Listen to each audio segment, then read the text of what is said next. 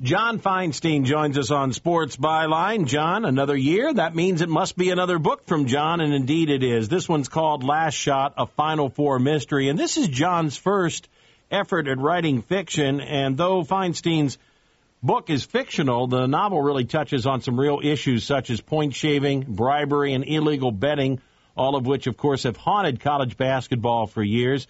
And he wrote this book, uh, or he's written several other best-selling books, of course, that include A Good Walk Spoiled, Days and Nights on the PGA Tour, The Last Amateurs, and of course the wonderful book A Season on the Brink. John, why the departure from what you've written in the past to uh, to fiction this time around? Well, Ron, I, I thought it was time to try something a little bit different. You know, I have an 11-year-old son, and when he was about four, I started reading the Harry Potter books to him and when he got a little bit older, he started reading them to me. And uh, I, I, you know, I don't know if you've ever had a chance to read them, but they're really, really good.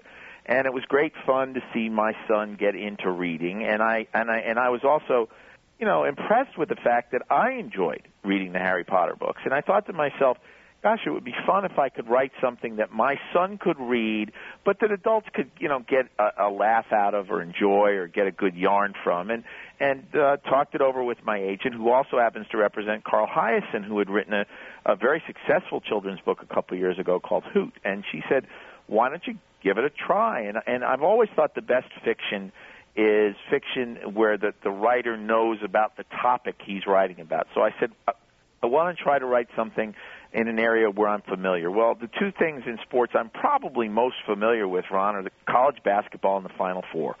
So I, I came up with this idea of two 13 year old kids winning a writing contest, one that actually does exist with the U.S. basketball writers, and getting to go to the Final Four. And while they're there, they stumble across a plot to fix the national championship game. And the story goes from there. And as you know, having looked at the book, a lot of real characters appear, real coaches, real media types. Uh, so I mixed the real and the fictional people in trying to tell the story. And, and to be honest with you, Ron, I had a great time doing it it allowed me to take, as you said, some serious shots at people in college athletics who I think deserve shots, but also to kind of have fun while I was doing it. One of the things that I find fascinating about this effort, John, is is that you had to have two perspectives. One, of course, is the serious sports perspective, the one that you have great knowledge of, but yet you had to almost look at it through the eyes of your son or someone who is a youngster. Right, I, I exactly right, and I think my uh, my my son was was very helpful in that sense because he and I go to a lot of basketball games together, and uh, he's become a big fan. And uh, you know, he's been around some famous coaches. He spent a lot of time with Red Auerbach, uh, who's become a close friend through my last book that you and I talked about. Let me tell you a story. And he's been around Gary Williams and Mike Krzyzewski and coaches like that. So he has a sense of the college game. And I try to take the two 13 year olds, Stevie Thomas and Susan Carol Anderson, and make them obviously a little older than that, but with a, a feeling for college basketball. And they go to this Final Four with kind of an innocence that gets shattered a little bit uh, when they see what the Final Four is really about from up close. You know, the phoniness of, uh, of of the NCAA constantly referring to the players as student athletes when you and I know that 40% of them graduate, and uh, all the commercialism of it, and then obviously the ultimate um, shattering moment when they realize that someone is trying to blackmail the star player on the Minnesota State team uh, to to throw the national championship game. What did you find as the biggest challenge for you as a writer uh, when you're usually been uh, used to writing about things that are definitive and factual, and now all of a sudden you had to go in a fictional direction? Well, the hardest part, Ron, I think, is is trying to create a storyline that that is that that will keep the reader engaged, and when you get to the end, you, you're able to kind of fit the pieces together and make the story semi-believable. I don't think, you know, the, the, the, I'm not going to say that this is a storyline that absolutely could happen. God forbid it should, but that when the reader gets to the end, you want them to go, okay, now I understand how all this came together, and you want to surprise the reader at the end, uh, with as with any good mystery. And I hope I did that. And but the the hardest part was trying to make the story all fit together in a way that made sense from the start to the to the finish. Also, did you find the challenge of being the fact that you had a couple of kids that were 13, 14 years old, and you had to really tell the story in the manner in which they might see it and mm-hmm. tell it? Yeah, and again, uh, having an 11 year old, uh, that that that helps certainly. And uh, I hope it wasn't that long ago. I was 13. I have some memories of being a teenager, Uh, and so I tried to to think like a kid in a sense, and and how would they view this, and how would they react to it? And uh, the two kids are, are bright, so I, I think that helped me because they have to discover certain things along the way.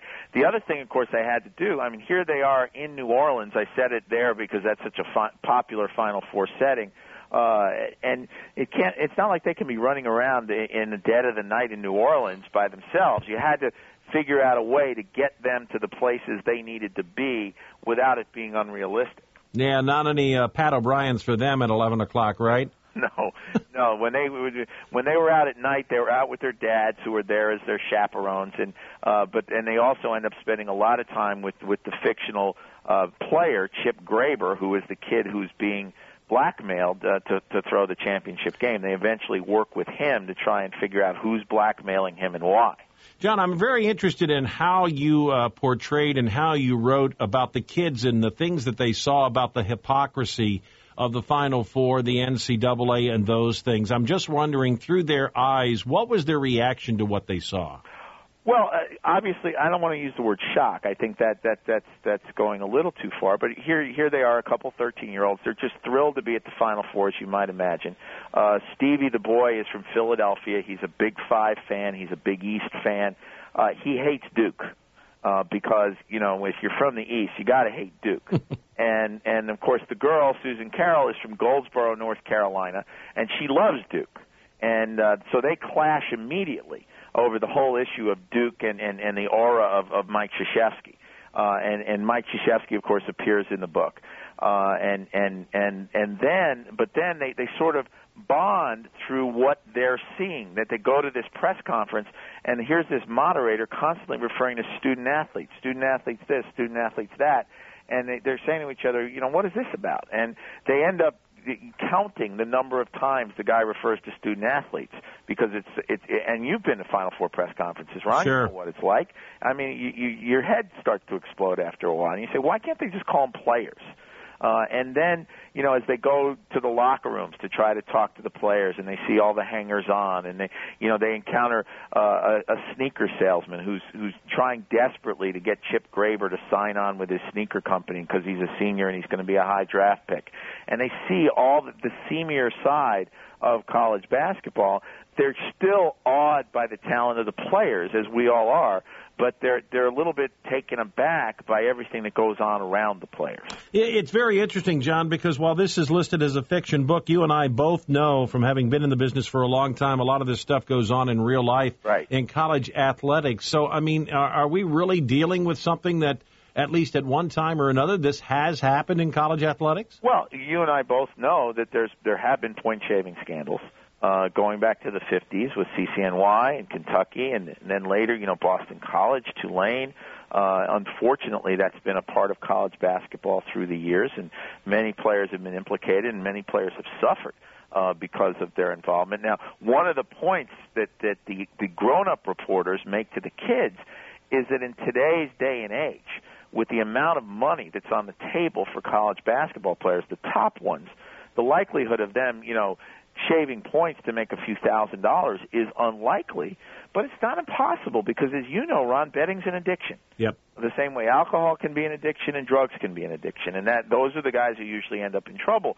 So the potential is there, and the other thing is in this particular plot, the kid Chip Graber isn't being paid; he's being blackmailed, and you do worry you know that that that kids in in college athletics with some of the people that they come across uh, and you've been outside locker rooms, you know the kind of people that hang out out there with the big time programs, uh, that they could get in with the wrong kind of person and could end up getting blackmailed. So I hope and think, unfortunately, that there is a bit of an air of reality to it. John Feinstein is with us here on Sports Byline. He has sold more than 2 million books and he has earned the title of the most successful sports writer in America, dubbed that by the Wall Street Journal. And the name of this wonderful, wonderful book is called Last Shot, a Final Four Mystery. So you may want to think about it and you may want to check it out. Of course, we're going to talk about the state of college athletics with John. I always like getting into those discussions and we'll do that as we continue across the country and around the world with you on America's sports talk show, Sports Byline.